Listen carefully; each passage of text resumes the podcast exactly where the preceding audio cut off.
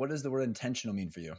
Oh man, intentional is just how do I use that? It's being intentional what you do, right? Like, and I I'm very intentional. Like we, you know, my wife and I talk about who we hang out with, you know, and so hopefully if you're one of my friends on this podcast, you're very important to me because we're very intentional. Like we want to hang out with the right people, uh, and and it's not it's not you know who believes more. Just do we have the same beliefs? Are we doing the same things?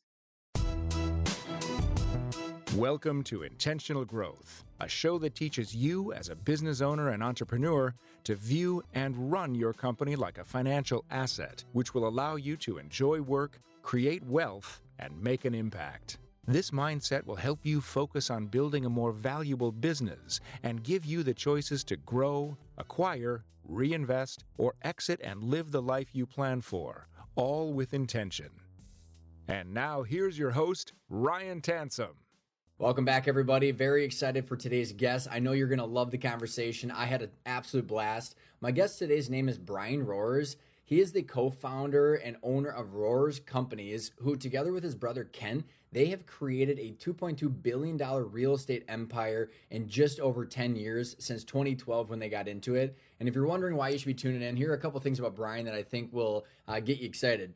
First, he started by purchasing single family homes around the University of Minnesota while he worked at KPMG. And Brian progressed to co founding Anderson Roers CPAs before making the leap by switching full time into real estate. So he, he gives the account of how he jumped from KPMG to buying his own firm and then getting bought out of his own firm to go full all in on real estate, highlighting his incredible ability to adapt and capitalize on opportunities and underneath his guidance, Roers companies not only weathered multiple financial crises, but they also strategically thrived actually because they knew where they were going and what they were good at, highlighting his leadership through successfully dealing with multiple stakeholders who all had needs and wants from Brian and the Roers companies as they were growing while in these high stakes situations. And he explains how they dealt with those uh, situations through transparency and integrity, where everybody walked away feeling that they got what, what they deserved and that they were heard. Because this whole theme of people and numbers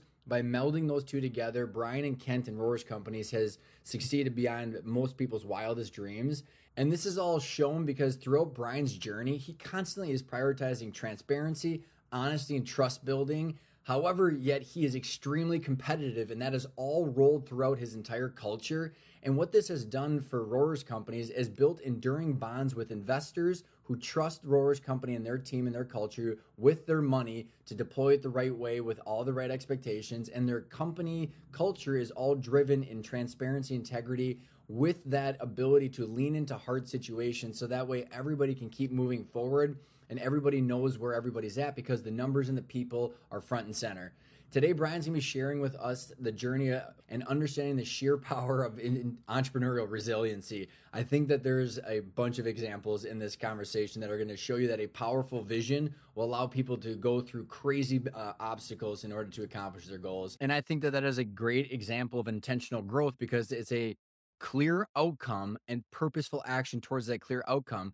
And the purposeful action might not always be easy. For the most part, it's usually not easy. So I think that the clear goal allows us to do the hard work to get there, to have the hard conversations that Brian describes in this interview. So if you want that clear goal and to understand what you should be doing in order to get to your goal, go check out the Intentional Growth Starter Kit, where I walk you through in a case study how to project out the financials and the value of a company using the financials. So you'll be able to see how the numbers can be clearly identified years in advance. So that way, then you can roll that plan out to your people so you can have the power of numbers and people like Brian's talking about in this interview. And the starter kit link is in the show notes below. It's free access. All you have to do is plug in your name. There's going to be no spamming. You just go in and get to check out the videos, and you have access to the entire podcast archive library as well. So I appreciate everybody for tuning in, and I really hope you enjoy this interview with Brian Roers. You ever found yourself in your office after an executive meeting and you're sitting there going, I have huge decisions to make, whether it's hiring that next key employee, buying that next piece of machinery, buying a building, launching a location or product or whatever it might be, and you're sitting there going, is this the right decision? And then you think back about the original vision you had when you started the business or the vision you have right now that you know is possible in the marketplace, and you sit there and go, how do you know and how do I know that what I'm doing is the right thing? When realistically, you have the option just take all the money home and solve for annual cash flow and essentially just have a job that's kicking out a lot of cash. The reason that you would do all those things is because you want to grow a company that's worth a bunch of money that gives you the freedom of choices to do what you want long term. Whether that's take a back seat and be a passive investor, whether that's sell part of it or some of it, essentially just have as many choices as you want. But what we find is that most times entrepreneurs and business owners are solving for annual cash flow because they don't know how to measure and monitor the value of the business and where they are today and how what they're investing in doing is growing a more valuable business and how to measure that into the future. And I had experienced the exact same thing. I ran a family business that was doing 20 million in revenue, 100 and some employees, and my dad and I had this constant conversation back and forth about what we should be doing and where we should be going, but we never really knew whether what we were spending our time and money on was making us progress towards that eventual goal of having a valuation that we wanted that gave us the choices. So then you have to sit there and go, maybe I should just take the money home or I should just hope and pray. That is exactly why we created this financial assessment because if you organize your financials in a certain way, and we have this financial foundation with four components, you take this assessment, it's 22 questions, you don't need your financials, and at the end result of it, there's a results page where Pat, my partner, and I walk through five videos to show you a case study of what good looks like and how to actually project out the future value of the company and how you can make the, the decisions clear today to say if I do these things, what's the impact on cash flow today, my ability to fund my growth, take the distributions, pay for taxes, all while staying in line, progressing towards the valuation that I want.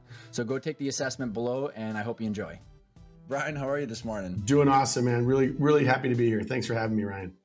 I'm so excited, man. I uh I'm going to tell this story because I was I was wondering whether I should or shouldn't, but I I thought it was too good of when I actually met you for the first yeah. time. So you're we're we're alumni from the same college, and uh, you I was sitting there. It was 09. I'm graduating. No one has job offers yeah. at all. Like everybody, like St. John's. What are we normally like 98 percent placement? Correct. And I think it was completely inverse. Two percent of people had jobs. Yeah. And I was a salesperson looking for like you know a thousand dollars a month, and I had interviewed twice with you absolutely jived with your energy, your personality. And you looked at me and you're like, dude, I want to hire you, but like you're not going to be good at this job. And I was like, crushed. Yeah. yeah. so why don't you explain to people what you were doing then? Because it's wildly different than what you're doing now. Yeah. And I think it's just an interesting way to launch off of the conversation. No, I appreciate that. Thanks, Ryan. Yeah, it's, I mean, the stories are fun. And, and those are moments like that when I remember, I don't forget either because you sit back and you're like, dude, I, I mean, this is incredible spot to be in. But Ryan has so many things he can do, and this is probably not the one that's been most successful for him. And what what, what was the job? Yeah, so I was uh, at the time we owned a CPA firm, and so we were traveling across the country working with hospitals, uh, working on their taxes. And so we always laughed because you know hospitals don't know taxes because they're all not for profits. Tax people don't know anything about hospitals, and so it was a great it was a great field to be in. We did we had really a lot of fun. Did did a lot of good things for hospitals out there. But what we would do is we'd literally download an entire hospital's patient accounting system. So I would look for, I mean, we would take it and flip it. We had 50 million lines of data, which is not a big deal today, but that was a big deal back then. Right. So we'd have all this data and we'd sit for hours in our conference room just analyzing the different trends. And our sole goal was to find out where the government, Medicare, Medicaid had underpaid our clients. And it happened all the time. And we just had to find it. And so it was a matter of going through the volume of transactions. So I remember sitting there with you. I'm like, dude, I don't. I mean, I would love. It'd be fun to sit in the conference room with you analyzing data, but yeah, if I could sit there long, I'm enough, not sure right? we're going to sit there long enough. And and clearly, I didn't do uh, fantastic. That wasn't my best spot either. But uh, you know, we just knew we were digging for and, and really loved helping out these hospitals. And so we worked with the biggest hospital in the country, uh, Florida Hospital down in Orlando, Florida, and probably the smallest, you know, in Weirton, West Virginia, and places like that. So it was a great field to be in. Uh, but that was that was uh, one of my upbringings. Oh, it's so great, man. so let's let's let's take the listeners back to how you got into tax and accounting because I, I, mean now you're in real estate and we're gonna get to how like what your guys' unconventional approach towards real estate, where you guys are deploying the funds and why. But like how you got into tax because Brian, when we were catching up, you were, you explained how you got into the tax and the accounting firm mm-hmm. and from the kind of the bigger the bigger shops but you you made a couple moves that were you know might not look obvious from the outside. And that's what we want to dive into is like, how did you make those moves? But how did you get land into the tax world? Yeah, no, you know, it goes back ways, obviously, but I never, my parents owned two small businesses growing up. They had a lawn care business and a retail feed mill. Uh, if you'll have the little gray elevator that are in all the small towns. And uh, we, we were just always business. That's what we talked about as a family. So we did. And so when I went up to St. John's, uh, big plug for the Johnnies and the Bennies, um, we uh, we I literally I was going to be a management major, and one of the professors said, you know, you can do a double major, management and accounting, in just four years with just a little bit more. And so I, you know, being a simple mathematician, two for one, that seemed to make sense. Said I'll never be an accountant, um, but yeah, I went through school. I actually loved accounting, though, to be candid. I loved doing it. Um, got to the end of it. I got, you know, I graduated in 01 when, uh, you know, it was, it was when anybody with a beating heart I was getting hired as an accountant. None of us knew Enron was about to happen and WorldCom and all those things. And so you uh, both graduated in wonderful periods. Right? I know, right? It was, I mean, it was great. I, I laugh and, you know, within six months of me having my job. And so I, I graduated, went downtown uh, Minneapolis at KPMG. It was a great firm. Um, got hired by another Johnny in their, in their tax consulting practice. And that was what I did. I helped businesses find areas they'd overpaid their taxes. And so uh, it was a great couple, uh, three years I was there but uh, met a lot of great people, and uh, and that was when you know the, the sideline to it is what really starts where we're at today because I was laugh. I, I moved in with my brother Kent, and uh, I don't think the wheels on my my car were cold from arriving out at St. John's. And he's like, "Let's let's buy some real estate. Let's go. Let's uh, let's do something." And I'm like, "All right."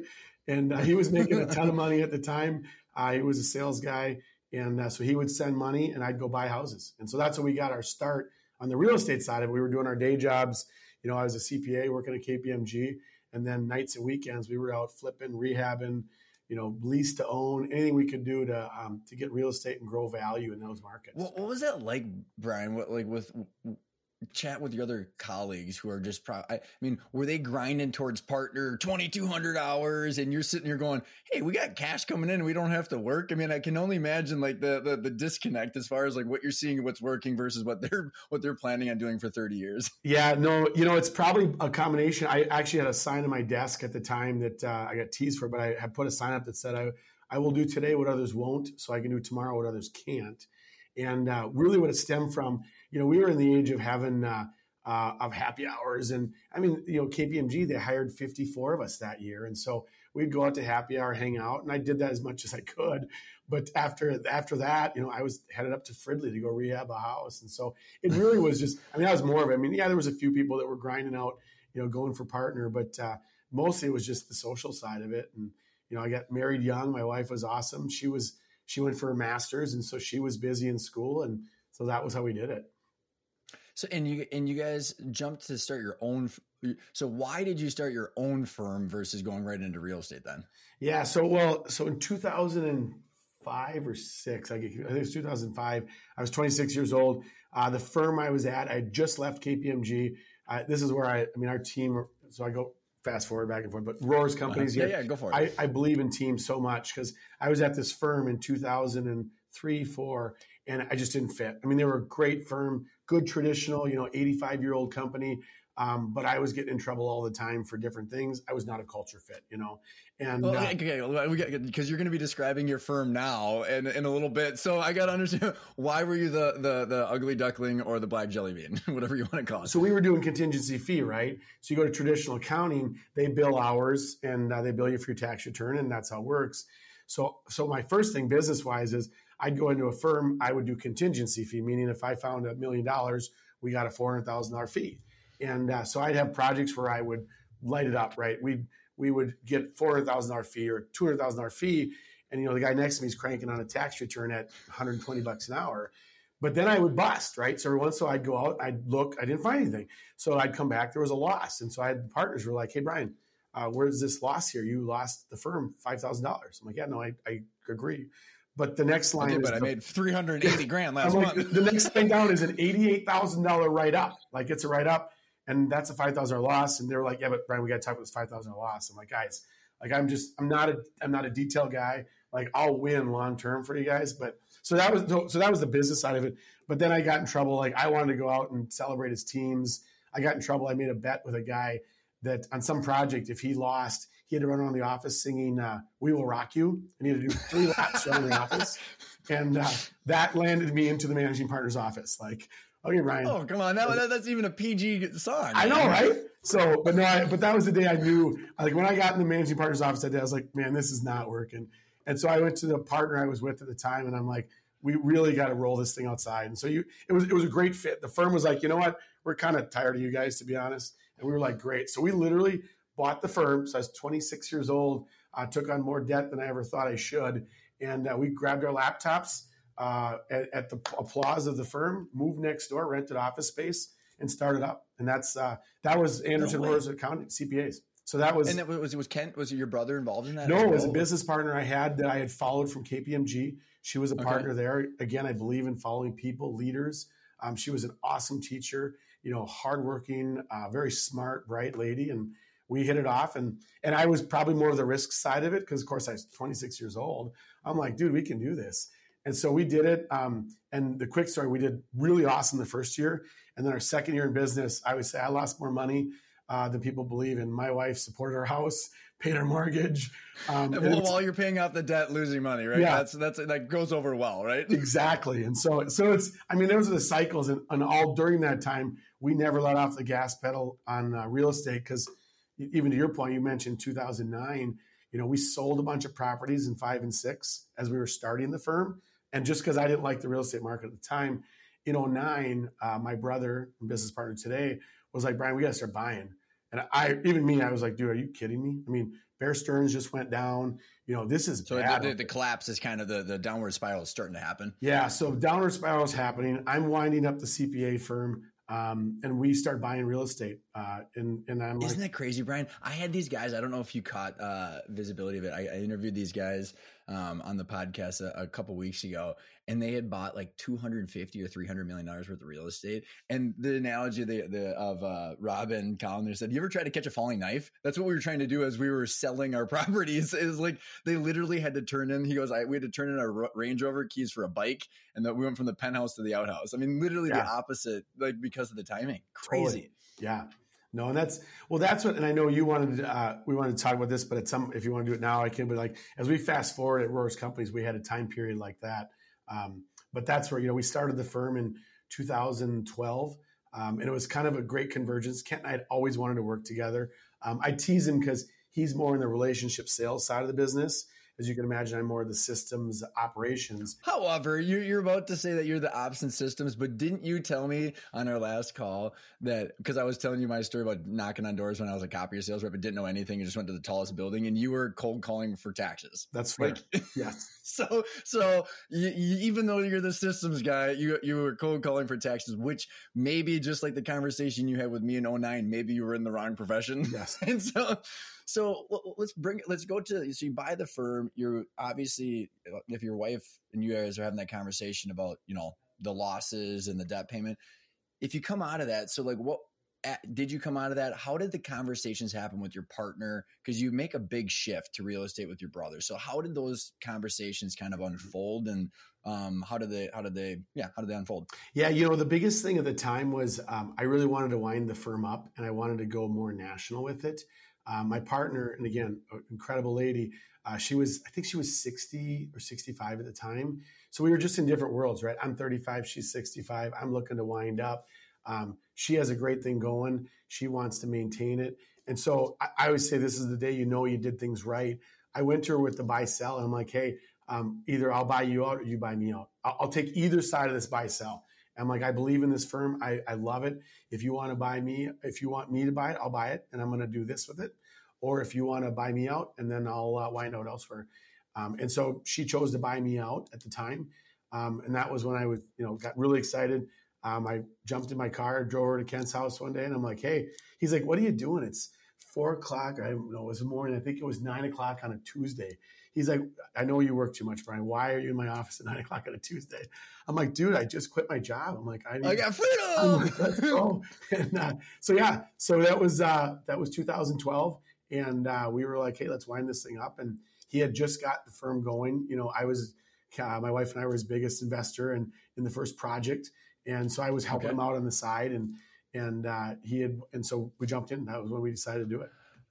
So that I, I, love that, Brian. And you know, I want to pull from a couple concepts from the, the academy that uh, I know you've gotten some exposure to. Of the like when we think about like uh, so many entrepreneurs, they get to this point where I notice where they're like, I need something different, and I, I, I tend to find that it's more of the the activities of the job, the things that they're talking about, the people they're working with every day, their job, not necessarily the asset. Because all the conversation happens are like, well, don't sell your company yet because the asset, whatever it is. But like when people kind of get this, like, eh, they're, they're, it's like they're not they're not jiving with their role and the vision of what the path that they're on.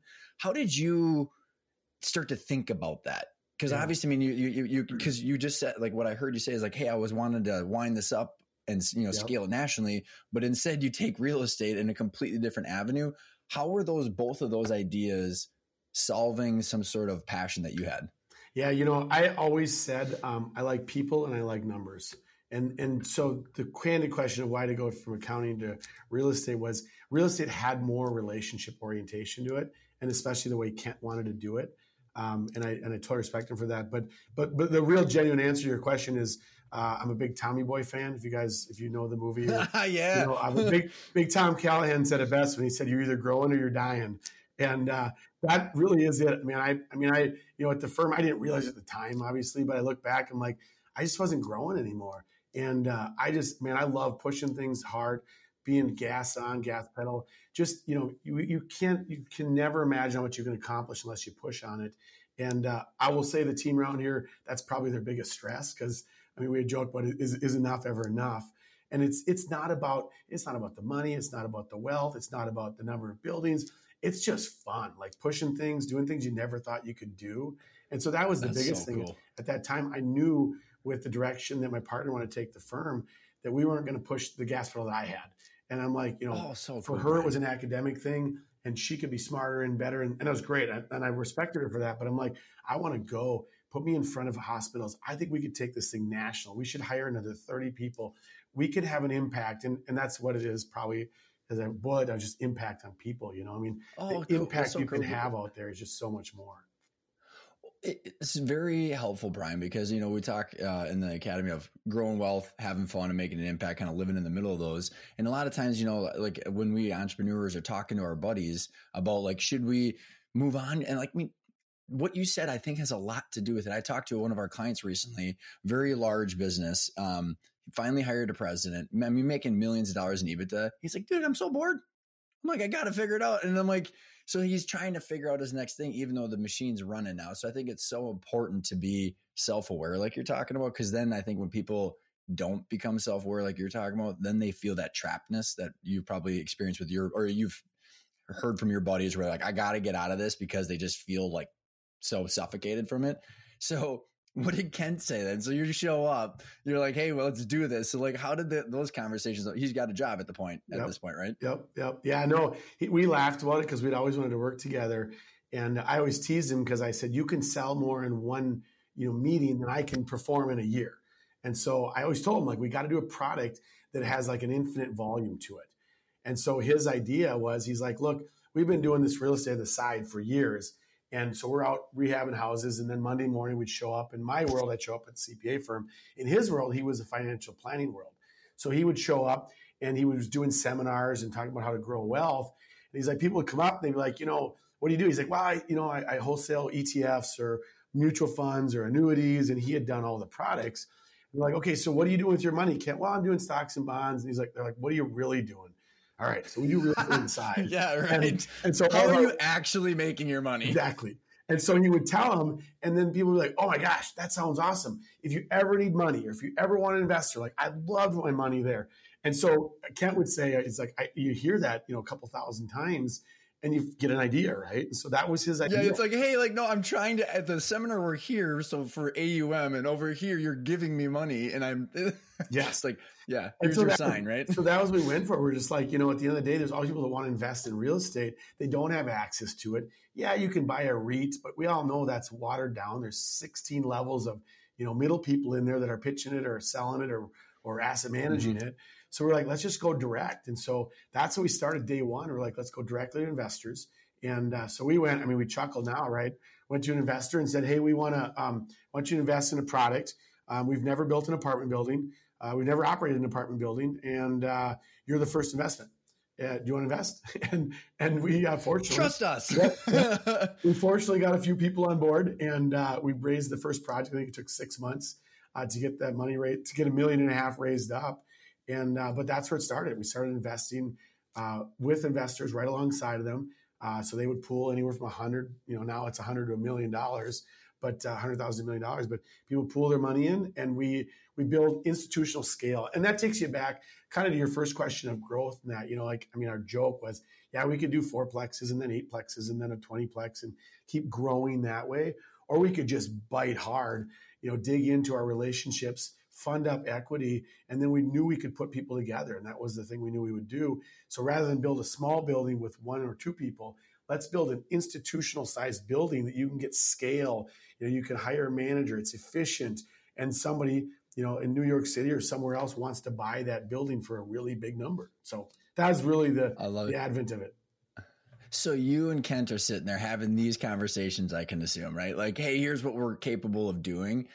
So how did like i mean obviously you're being brothers you know each other very well um, give us some insight on like your guys' relationship. Obviously you have a kind of a clarity on the difference of roles and how that works but like you know when we talk about jobs versus like there's the equity and these assets and like how did the structure work that you guys were putting together and how did that structure align with what you guys like the scale you guys thought you could hit yeah, you know, I mean, it's probably a cliche answer, but it's trust. I mean, I I just I knew Kent would perform. I knew he'd work harder than anybody else, and he'd never quit. And so that's really it. Uh, you know, from the days of we were booking planes to fly to our properties, uh, putting it on credit cards because we didn't have the money. And Kent's like, I think if we do another ten thousand, I can get this investor on, or you know. And I'm like, all right, dude, I trust you. You'll get him on there. Let's put it up. So it's but that's the biggest thing, you know, just growing up together, we knew each other, we finished each other's sentences, we challenge each other, as you anybody around here can attest. We don't always uh, we don't always agree, um, but we always commit, you know. And, and, I'll I'll be sitting in the meeting with him. We'll battle head on of whether we're going to build this or do that. And uh, I'm like, all right, I agree. Your spot's the right position. I'll commit. And so that's the biggest thing. Just knowing mm-hmm. that he'll always be there, knowing we'll never quit. You know, knowing that we'll push through those hard spots and and we all try and make the right decision in the spot. How, how do you take that trust that you and Kent have and distribute that as a cultural norm throughout your team? Yeah. Well, I mean, it's a, a, lot of directions. I mean, the first one, you know, you referenced the team and, and you said it earlier, is that, you know, I know, by the way, and, and I try to be quiet. I don't want everybody to hear this, but I mean, I've never run a 250 person company, right? Like, I'm not the best at that. I, I'm awesome at starting things, pushing hard, you know, doing this. So we've brought in a team to operate that. I mean, you know, and so that's, I mean, our, our exec team and our senior leadership team are incredible people. They've worked really hard. They've been smart. They've done other things. And so like, I put them in, we put them in charge and we're like, go get it. Like, we believe in you. Um, you're better at this than I am. And so we trust it. And so that's where like, and that goes down like our, you know, we did a, an exercise around here of what's your best day. Um, what's your best day when you're at your best? And uh, you know, Shane Lefebvre, works with me and uh, he's on our exec team. He's like, my best days. It goes back, and I don't how years, how many years ago it was. You guys believed in me. We went and did a project up in Fridley, and we couldn't put it under con- a technical legal contract. So we had to put four hundred thousand dollars in the line. We had to kick out all these tenant retail tenants because we are going to push it over, do an apartment building. He's like, "You believed in me, and you just told me to go do it, and you checked in, but I but I wasn't babysitting in my." And so it's just like he's like, that's when I was at my best. And you showed that to me. And so that's how we run the team, you know, and all the way to the investors. I mean, I, I look at the investors, I will show all the performance, the models, the market studies. Mm-hmm. We have it all. Like we are as dialed in as we can be on everything. But I was like, I'm like, at the end of the day, you're really invested in us. Like, do you believe mm-hmm. we can do what we say we can do? Because anybody mm-hmm. can put mm-hmm. together a pro forma, anybody can put a number on there. I'm like, you're looking at us and saying, do you believe? Yeah, but then do you trust the, pro forma, right? who's going to be who's going to be executing that those beautiful numbers that just go perfectly up in 45 degrees, right? Exactly. No, and that's it. So it's it really is a big part of just trusting people and and and knowing what they're doing. How have you guys ever been challenged with how you trust first Well, we probably trusted the commodity markets a little bit too much years back, but uh, yeah, I mean, you know, I mean, obviously, individual wise, you, you trust people in that, and, and they're going to run off the rails every now and then, and you know, if it's the right people, they learn, and those are great lessons. I've never yelled at anybody um, for mistakes, um, but there's there's times when you trust a little, you know, I guess you would say too much, and you know, we uh, we have had, I mean, as business leaders, we always should try to move faster on things, and I heard a great phrase from Chris Carlson, who's an investor and a friend and a a great man. He was. Um, I just republished his podcast actually. Two, did you two weeks ago? Oh my God. Yeah, yeah. He was episode two hundred and one, and I was like, everybody's been talking about private equity so much. I'm going to repost uh, Carlson's podcast. No, yeah, no joke. I was in Vistage with Jim Glomstead as, oh, as, uh, yep. his second in command. Yeah, no, he's awesome. When what Chris just said to us, this was I think two weeks ago. He's like, when people show you who they are, believe them. I was like, "Whoa!" Is that where I got that damn phrase? I, I don't know. I'm giving it. Maybe you gave it. To, maybe you gave it to him, but I'm definitely no. Because like I, so I, I, I heard that a while ago, Brian, and shame on me, and that has bit me so many times, and yeah. that's why. That's actually why I asked. You know, if, as trusting too much uh, bit you because I love to trust first because life is just personally more enjoyable for me. But yep. then it's the whole verify thing, and like when do you believe them? Right. And like, and, and here's maybe more of a clarifying part of the question is when you want to trust first and you need to believe people when they show you what their real colors are I I've personally been victim of ignoring it because I'm on track towards my vision yeah. and I don't want to deal with the setback of like hey this person's probably not the right fit or not the right culture like have you ever struggled with that yeah I mean we've had you know you always have the spots and you know we're we're in spots where we're, we're looking at like oh man or even like I'm going to look stupid, right? Like I hired this person, mm-hmm. I put him in a leadership role, so I'm going to keep making it better. And I think that's one of the things we fall into the most is you're almost worried about your perception or what you've done, and so you want to make it right. You go too far, and so that's been mm-hmm. our biggest thing. And we had a situation probably two years ago where we moved in and made a big leadership switch, and uh, we were prepared for all the fallout and all that. And at the end of the day, we got more pats on the back of like we respect you more, we trust you more, we believe in you more because of the hard decision we made. Because you know people understand those aren't simple decisions. So yeah, that's that's it's so true, man. Every every single time I've ripped the bandit off, people come up and like, about time, Ryan. Yeah. And it's like, God, you know, you're just sitting there floundering around by yourself as the leader, like, should I, shouldn't I, should I, shouldn't I? While everybody sits there and judges and like for the right reasons, right? And it's just like usually you make the right decision. It's it's usually too late in my my well, my personal experience. Yeah, and I think you know what it gets to, and you love this as you know the people person you are, but it's it's just such a cultural thing.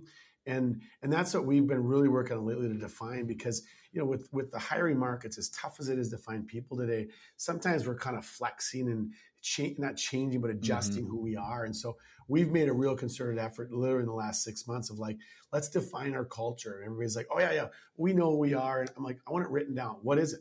Tell me. Wow you know it's one of those things you can see and you can feel but you can't touch. Totally agree with that right? But let's write it down.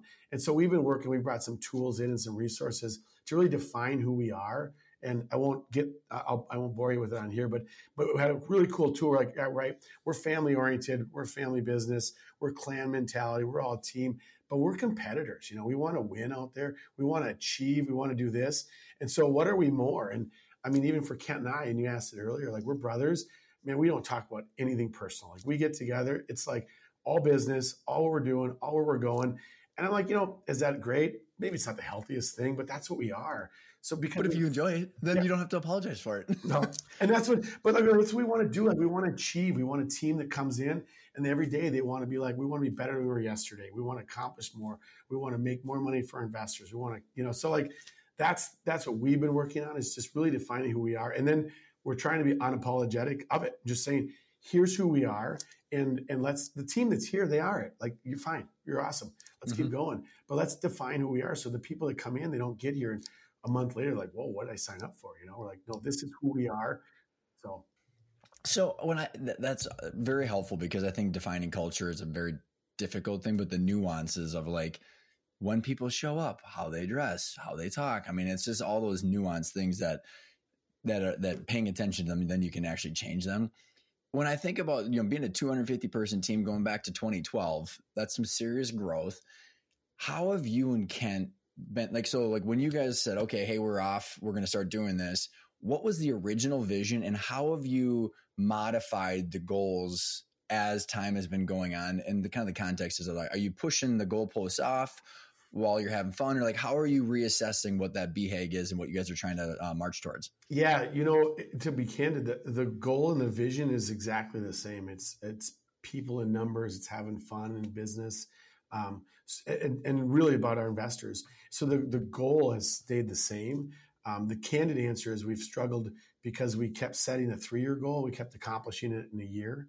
And so to your EOS concept, which we bleed EOS uh, at Roers here, and uh, we think it's one of the top things that have made us who we are. But we set our BHAG in 2017, and we said we want, you know, you know, it's a BHAG, right? Like, what do you, what do you dream of being someday? We're like, oh, wouldn't it be great to have 10,000 units? I think we had like 600 at the time. And like, oh, how much real estate? Oh, let's have 2 billion. Wouldn't that be awesome? And uh, well, at the time, I think we had 400 million. So those were like our goal posts. And then we got to last year, we had to reset them because we literally hit uh, on the same closing. This is super coincidental fun. On the same closing, we crossed over the 10,000 mark units and we crossed over the 2 billion of real estate in January of 2023. Um, and we weren't set to hit that goal until the end of 2025. So three years early, we hit it. Um, and and we saw it coming, but it was super fun. Same closing, clicked us over both of those. That's congratulations, dude. Yeah. That is so that is so awesome. A couple comments on it. One is uh, I just got done reading the book 10x is easier than 2x by Dan Sullivan and Ben Hardy. I don't know if you've come across that book recently, but um, highly recommend it because it, it kind of talks about I would say like what you are doing. I don't know if that was intentional or not. Yeah. Like it's such a fascinating concept, Brian. Where like if you have the 10x, that 80% should fall to the wayside because it's not going to get you to that 10x. Have you guys adopted that or is that kind of how, how, does that mindset reconcile with what you guys have been doing? Yeah, you know, I haven't read the book. I, have heard it referenced. I got to get to it. But uh, the biggest thing is just the EOS model uh, for us, just keeping us, especially as entrepreneurs, you know, keeping those guardrails on you, keep you marching forward so you don't get distracted in where you're going. And, and I think that's just been truly instrumental to us that you, you get that path. And I think that's part of it. You know, I, I always love what Bill Gates said. Uh, you always overestimate what you can do in the short term and you underestimate what you can do in the long term. And that's, that's mm-hmm. been for us true in uh, time after time. And so you're staying focused. Yeah. And it's, how, so then the second follow up question to that is, as you've been accomplishing these goals so fast, you people numbers and like uh, what, what I'm trying to uh, unpack is like how you're explaining to the team, hey, we hit your goal, we're just going to put a new goal out there. Like there could be a set of culture or people where that gets exhausting, and then the the question of, hey, what's this all for? comes into play. So how do you balance the numbers and the people? Yep. Yeah, you know, it's really been um, we've pushed teams really hard and we do get that feedback every once in a while, you know, when is enough enough? And our my my true answer to that is I think I want to be the guy that just pushes you harder than you thought you could go. And so I want you to look back and say, man, you know, I don't want you to look back and say, oh, I could have done more here. I'm like, I want you to look back and be like, I never dreamed I could do this. I could accomplish this. I could create this. So that's our goal with it. And so, but we worry. I mean, we set a, a really huge goal in uh, 2022. Um, and, and obviously, none of us saw the interest rates and things like that coming. So we set a goal of 24 closings and we whiffed on it. We hit 16 um, and I, I, tried to portray the message like I was so proud of the team. I'm like, we accomplished a huge feat by getting to 16. So that's great. Pat yourself in the back. I know we didn't hit 24. And so we're setting up this year already. You know, we've we set up a goal as 20. And we're saying, oh, God, with interest rates going where they've gone, the real estate's changed. Like, let's just be aware of that. And mm-hmm. so it's all right if we hit 18. You know, it's all right if we don't hit we set out to because goals are set for a reason. They're set to be lofty. They're set to be mm-hmm. things that you really dream of accomplishing. So it's I mean, for us, that's been trying to manage that. And we try to make it in a very tangible way. And so I'll show the team, like, look, this is the goal, but this is how we think we're going to get there. Like, here's the closings that are lined up, or here's mm-hmm. the number of units, you know, and it's all on a spreadsheet. And that's what I believe is that, you know, people are so afraid to model it. I'm like, look, at the end of the day, the, it, when you model it, you can see how it's going to happen. The reality is, it may happen differently. We all know that, but you got to put that assumption in so people can see that path and how they can accomplish it. Hey, everybody. I hope you're enjoying the interview with Brian so far. I had to interrupt to give the call to action, and I just couldn't resist because of how funny it is that Brian interviewed me for a finance job.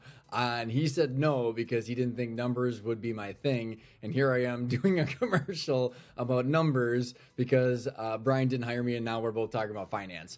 So I think that there's one common theme between Brian and I is that we both really care about a plan. And if we project out the plan, so Brian being in real estate, he's got to be projecting out the equity value of the real estate investments for his investors, and they got to work that plan and they got to communicate that plan.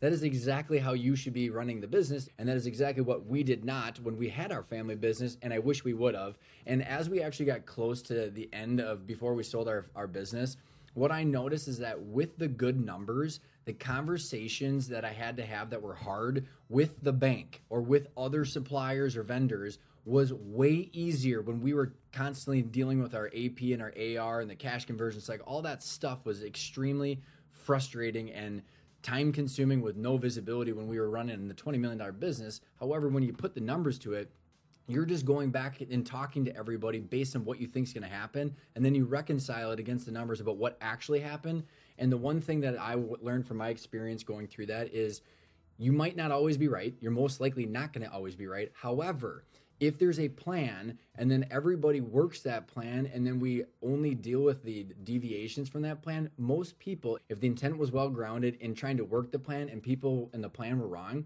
most people have unbelievably huge amounts of grace so I just watch the tension, the conflicts go down. If you build the plan with the clear numbers, you can work the people and spend the time on the people that you want to so you don't have to be just a numbers organization. So I think that the discipline the numbers and the clarity in the plan allow you to work the people and the relationships like Brian's talking about.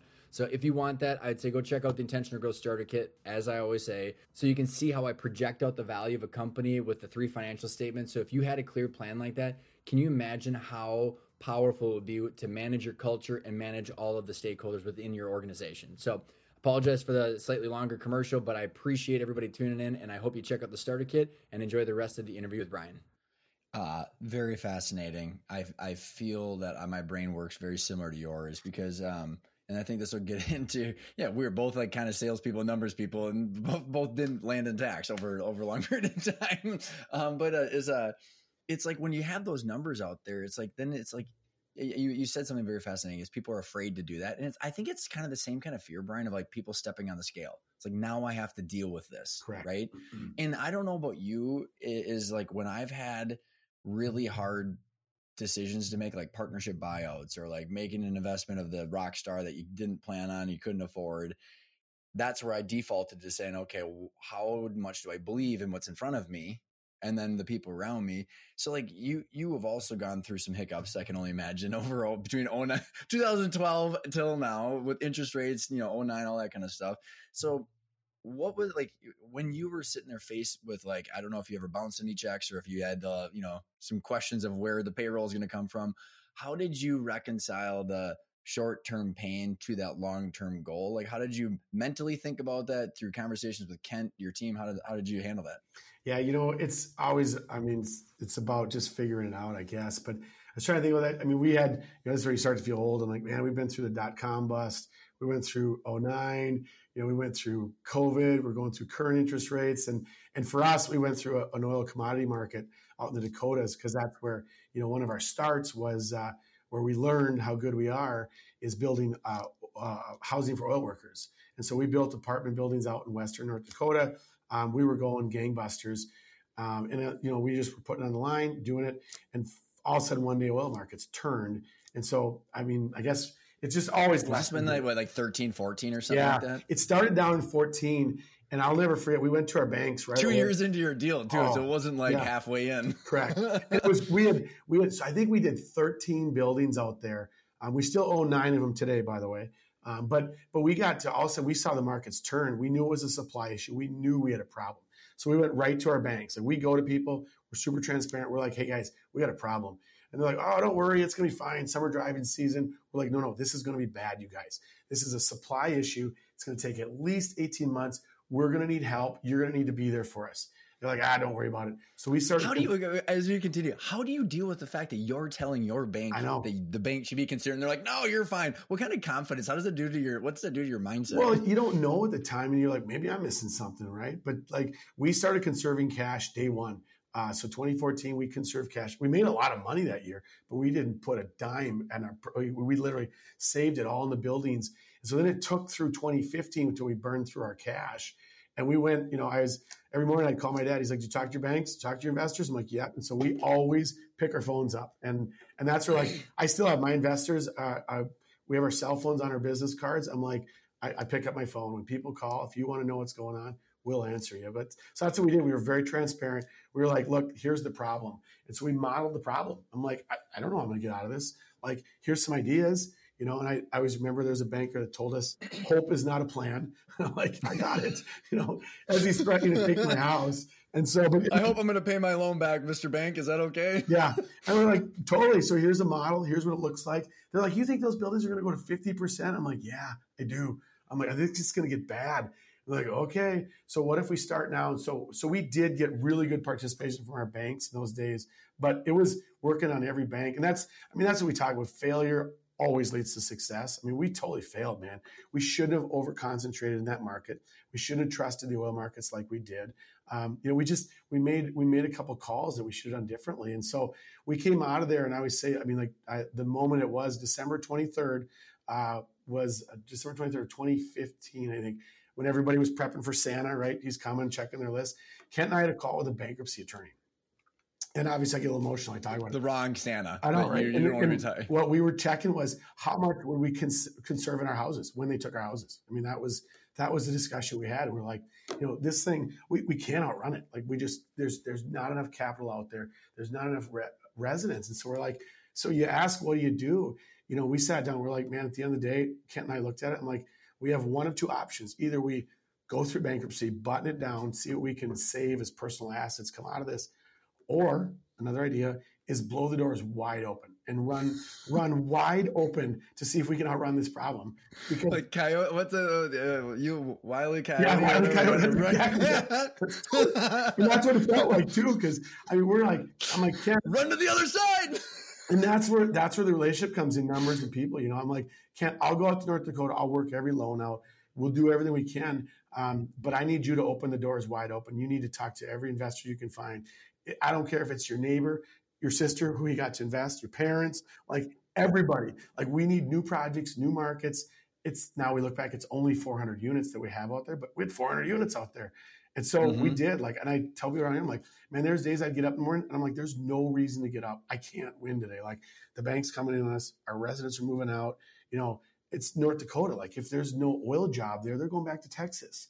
And so we are like, so we is one foot in front of the other. Like it's trusting God, it's trusting our country. You know, I always say like, you know, this you're probably getting really rambling, but I always I always respect our veterans because I'm like, man, those guys went and fought for our country to put us in a spot that we can feel things like this, right? That I can feel yeah, like, right. how are we going to survive this? We can we can fail, we can succeed, and so that's the moments I think you just lean on trust, trust God, relationships, family, everything of like we're going to go one foot in front of the other and and activity breeds activity and opportunities. So, amen, brother. However, that is rough. And I can say that from personal experience because I remember when, so it was a $240,000 payroll every two weeks. Yeah. And it was uh, Tuesday. The bank wire needed to happen on a Thursday night and we had zero funds. And we're walking on Tuesday and this hawk, Brian, comes out of the sky and lands on the handicap sign that my dad and I are walking by as we're walking into the front door. No. And we're like, huh. And literally, literally, we're like, what in the hell are we going to do? We're so screwed. And I'm at this point, I'm driving all over for purchase orders so I can sell them to the bank for the fi- for factoring. and like, and we find out, Brian, that our CFO seven years ago had put a lien on a, a business owner's building because they didn't pay their copier bill. And we got a wire for 80 grand because the guy sold his building that day. but like yeah. when you say hope is not a plan, it kind of worked that time. Yeah. So it's like we kind of both talk out of our, uh, each side of our mouths. But I'm curious, man, because like it's so hard. Like when you're going through that, and you said you're not able to wake up because you don't know if you can win.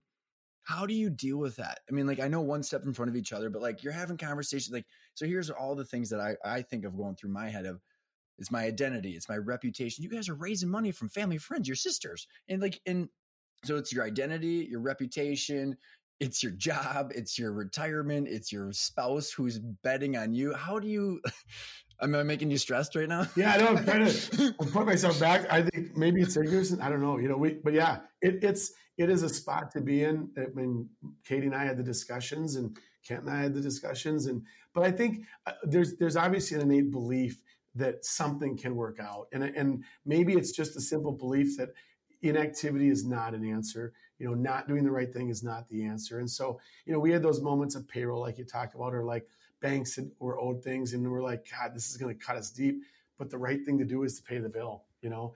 And so I Right, think it's, right, sometimes right. it's just going on the right thing. And even if we were going to crash and burn, at least I could look the investors in the eye, and there's no way I was going to say I didn't try, and I went down without Yeah. a fight. And so that's probably part of it. And the other part is just that belief that that you know you you can figure it out, you can get there. And I Mhm. do, you know, and now having been through some of those, I really do like. We've got a situation out in Milwaukee right now with our firm, and I'm, our leaders are dealing with it. I'm not even dealing with it, and I'm like, "How you doing?" I'm checking in them. They're like, "Man, I don't know how we're going to come out of this." I'm like, "You know what? I believe you will. Here's where I've been through.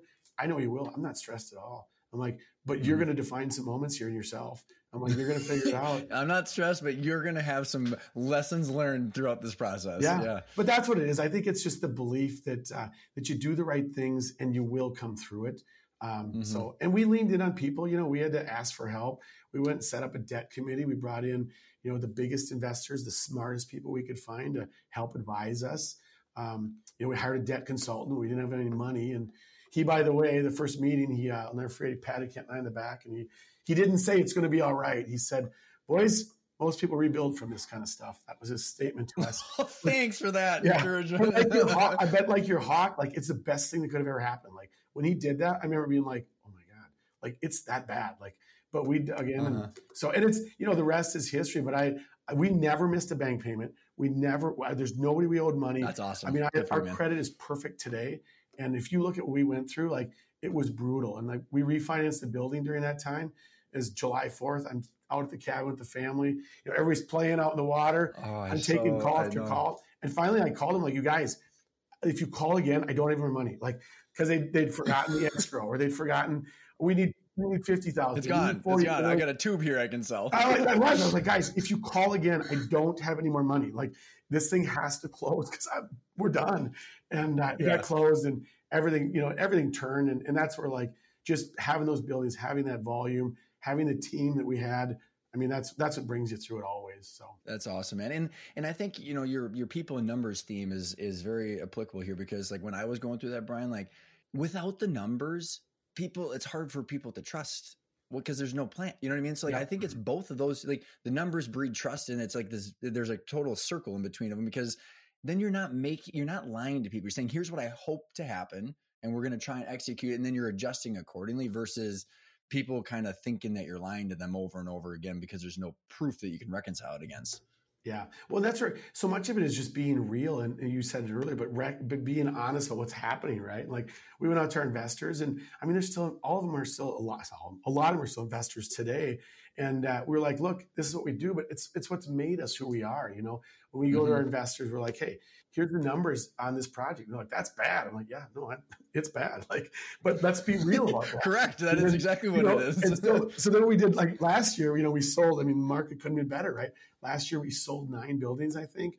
We made our investors Wow. more money than anybody. We were getting them 100 to 125% returns. You know, they're cheering and high five. And we're like, hey, we did the right thing when it needed to happen. And let's all celebrate this together. But, you know, that's, and that's what we do. But those are the fun days that, you know, And it goes back to your $88,000 $88,000 write up versus the $5,500 loss. What's the average over time, right? Yes. Well, and, and and that's, oh, go ahead. Oh, I was just gonna. Uh, I was just gonna say is when I think when I when I think about these defining moments too, Brian, and when there's it, it I have this love hate relationship with constraints because constraints, which not a lot of people are comfortable with these days, constraints I believe breeds innovation and very unique opportunities. And you and Kent have a very unique way of raising your funds Mhm. did that per, did that transpire out of when you said hey like kent open up the gates Yeah. because the, other the alternative is to fold the the shop how it, does that make sense the Yeah. constraints breeds innovation it's totally who we are. And that's where like you go back to why we started this thing, right? Like we wanted to work with investors. And that's the uniqueness to us. You reference it. We raise our money almost, I mean, we do probably 20% institutional uh, on our market rate side and 80% friends and family, families, we call it. And people That's tease us like you got a lot of friends and family because I mean, we raised, it's a bit we raised $100 million last year through that channel. But, you know, growing up, we had these investors. And so in the hard days, I mean, I got to look them in the eye and let them know that I'm doing everything I can, right? In the good days, it's fun. I mean, there's nothing more fun. Like we sent out a distribution on our Rapid City project last week, and I'm getting texts from my parents, by the way, and other friends are like, "Hey, thanks for the distribution." Like this money matters to people, right? Like we're helping people with retirement funds, with legacy money, you know, charitable causes. I mean, it's just what we're doing out well, there. Well, break down, Brian, like because I think for the listeners that may or may not, because like private equity and REITs and all, like all the the players kind of play the same, but I think it gets lost in the noise where it's when you say twenty percent institutional, that's like the pension funds, the endowments, right? Like, yeah. so like the uh, why I'm pulling this thread is because that person that's managing a billion dollars and you're like, hey, here's an extra, here's the return that I promised. They're going, yeah. thank you. That was your job. Yep. Versus the reward that you're getting for. So explain the eighty percent because it's yeah. a unique deal. What like and how you guys are doing that? Yeah, so it's literally individual investors. Um, we joke with people. It is not. Everybody thinks, oh, it's you know the uber rich person out in Minnetonka or you know one of those. It's your everyday people. Like it's people that have fifty to hundred thousand dollars to invest with us, all the way up to. I was on the phone with a with a family office this morning, but it's it's true, genuine people. And so it's normally a hundred thousand to a million is kind of our sweet spot. But so it's somebody that comes and says, Hey, you know what? I, I've got enough in the stock market. My retirement 401k is full. I want a real estate investment. I want something direct on the ground. You know, I don't want to put it in the mar- market and I don't see it or, you know, uh, news releases about Taylor Swift doing something and the market goes down or, you know, it's, I mean, I just want something that's a real asset. And so that's what we have. I mean, it's, it's a real asset you know, it's it's a capital gain asset, so it's taxed very adva- advantage, um, and it's people that are just investing their money in it. So we raised hundred million dollars last year. So are they investing in particular? Yeah, so 650 investors. We raise about hundred million dollars a year. Um, those investors have, are what have built the 2.2 billion dollars that we've done. And so, you know, they've they've put in the money. They're the equity on the side of it. We invest right alongside of them. So we're always the largest owner. Um, but we normally own 10 to 20% of each building. And then the investors own the other 80%. And so when we're crushing it down in Champlin or down in uh, Chanhassen or Fridley or, you know, it's the investors. And I say that all the time. Like when I get to these city meetings, I'm like, don't pat me on the back. We have a group of investors that stand behind us. They're the ones putting the money in. They're the ones, but they're local business people or they're executives or people that have extra funds they want to invest directly into a real estate asset.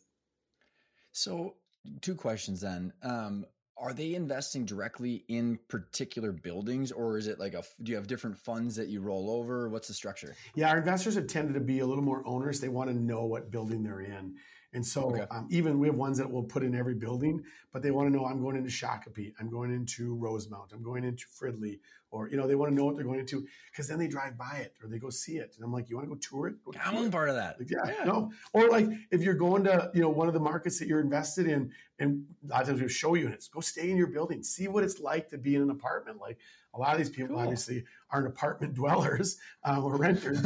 uh, they tend to be uh, on their houses that, but they go see their buildings. They tangible. They can see it, touch it. You know, it's and it's money that locks up for a while. So I say it's not as liquid as the stock market, but it just it just goes grows like this because it's not that you know swinging things the stock market mm-hmm. does. It literally just off the debt. Like you're getting the tax advantages of the distributions and all that stuff. Yep. Yeah how are you guys finding these 650 people that that can generate 100 million dollars in in uh, investments? You know, it's I mean, it's everything out there. We have a team of equity that goes out, mostly referrals. I mean, people that you know, I I just saw a number. We did an investor survey, and 90 percent of our investors said we will definitely refer you to people. And so wow. we're getting that response. And again, I'd love to tell you we're batting a thousand. We're not, as you as you already heard. Um, but you know, we just share with everybody the real truth and, and, and the information. And so even we've had investors that are in buildings that haven't done what we hoped it would do. They're like, I trust you, I believe in you, I'm gonna invest again, or I'm gonna get my brother to invest. Or, you know, I was hanging out at the country club and so and so was talking about this. I think he'd be a good investor for you. We're like, perfect. That sounds awesome. That's awesome. So as you and Kent are crushing your goals and over two billion now, like what what what are the goal? What are the new goalposts? And like, what do you guys aspire to have long term for your career? For like, the is there a specific you know deployment amount? Like, what what, what are the goals? Yeah, you know, um, the the real so the, the, the, the on paper goals we had to increase it to forty thousand units by twenty thirty. Um, we increased our twenty twenty five goal to twenty thousand units, so we doubled, pretty much doubled all the the original goals. Um, but you know, for us as as as people and as goals, I mean, mm-hmm. you know, I love like we're not planning to keep growing or keep closing, you know, 20 this year, 25, 30. We're like, look, let's just hit a clip of closing 20 projects a year. That's what we believe we can handle as a team. Um, we'll keep doing that. You know, personal goals. It's really I mean, it's impact. It's what can we do with our teams? How are we operating our company? You know, and so it, I can't say that I have this big financial goal. And you know, obviously we've probably exceeded anything I ever dreamed of. And so then it's not about the money. You know, it's just about mm-hmm. what we're doing, who we're investing for, how are we growing their wealth, and that's really the goalpost. Is uh, is that part of it? So it's it's really that's fun, awesome, man. And well, as I say, that's really it's uh, what what I've uh, resonated a lot with is Dan Sullivan. I'm bringing up his book again because you know in principle when we talked about the vision, like what do you want out of this?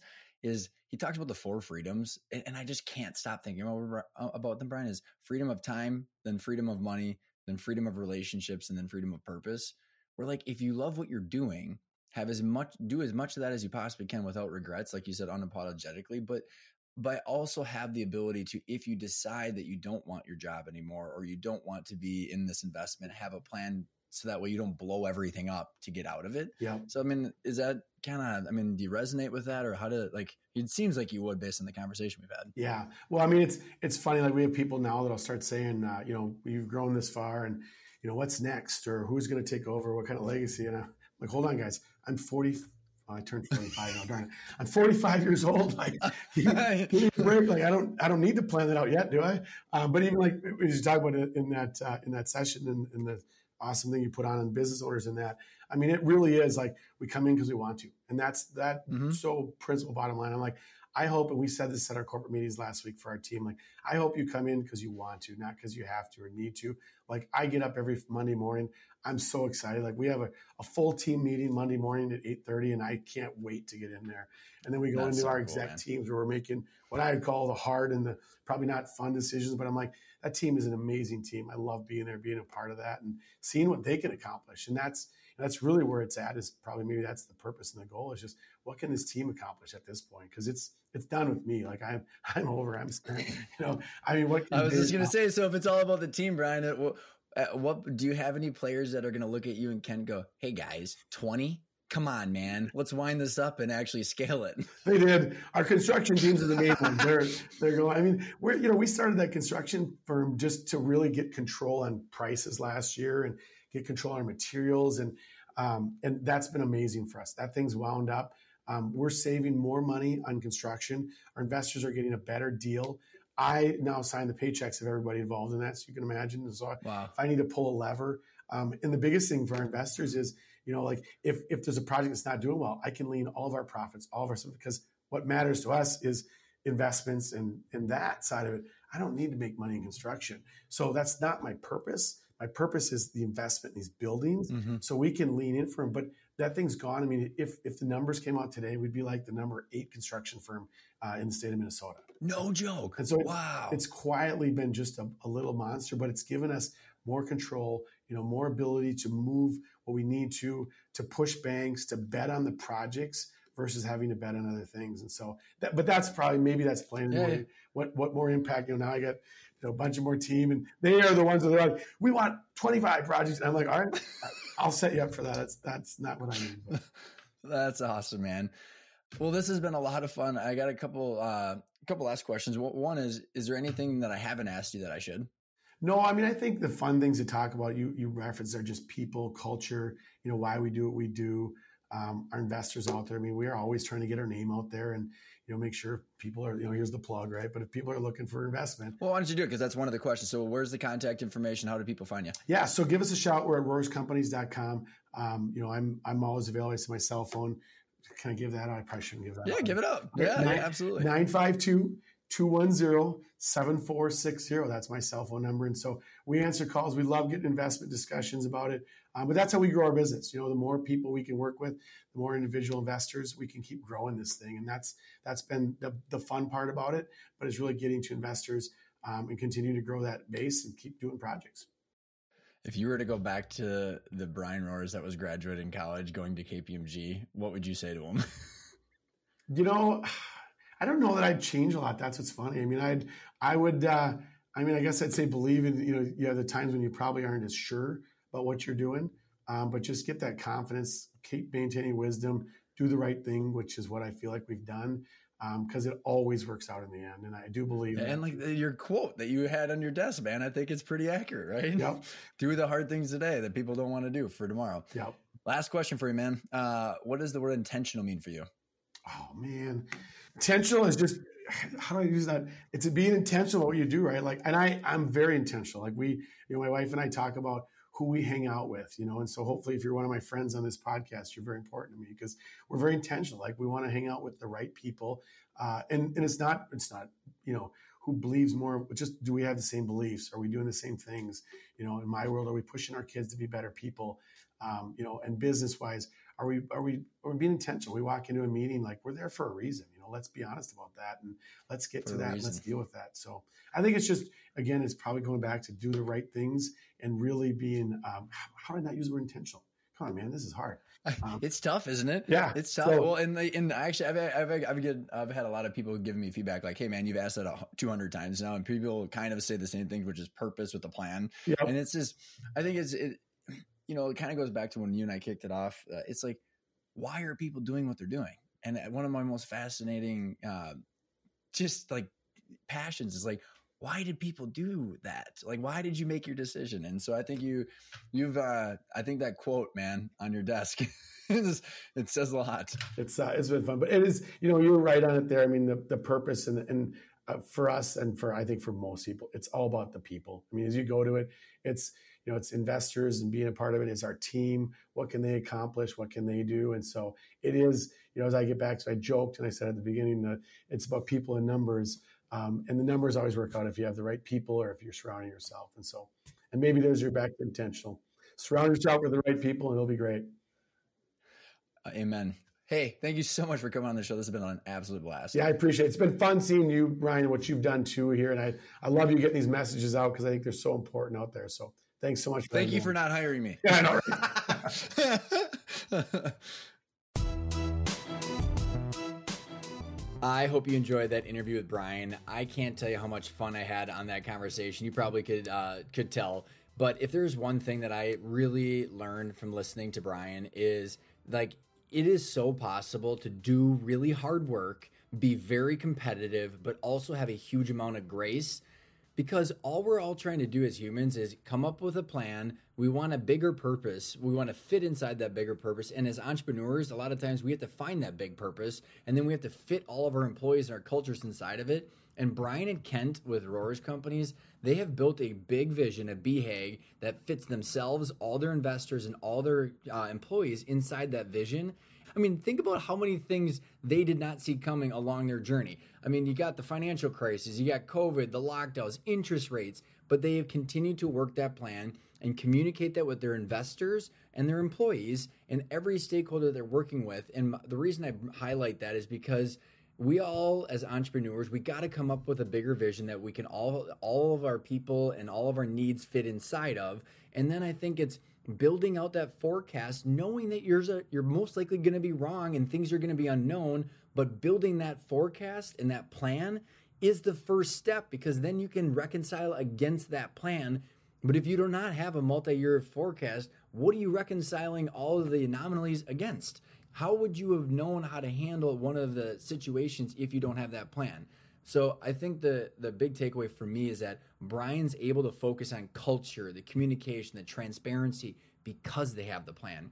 What I find is that the people that don't have the plan spend a lot more time having to justify their actions because there was no plan that they were able to reconcile their decisions against. So I don't know. I've just been in both camps of a very detailed plan and a not a detailed plan. And all I know from my own experience is that there's way less drama and conflict and political you know maneuvering when there's actually a plan and then there the stress and drama when something unknown happens is way less when you have the plan compared to when you don't so the people that actually avoid planning i think get more of the drama and the conflict which actually is I think one of the reasons they don't do the planning. Anyways, sorry, that's my little saga at the end of this, but I enjoyed the people and the numbers thing, the plan. Go check out the starter kit, start for- forecasting out the value of your company. If you don't know the value of your company, go figure it out so you can forecast it out and then tie everybody's incentives towards the equity valuation and the point in time that you want so you can make the entire journey worth it.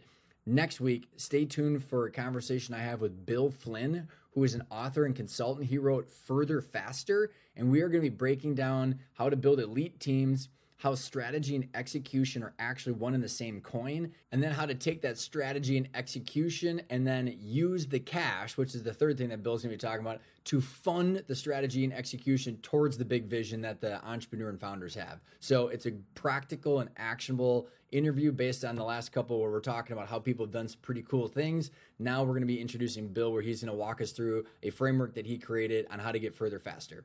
Thanks for tuning in, everybody, and I will talk to you next week.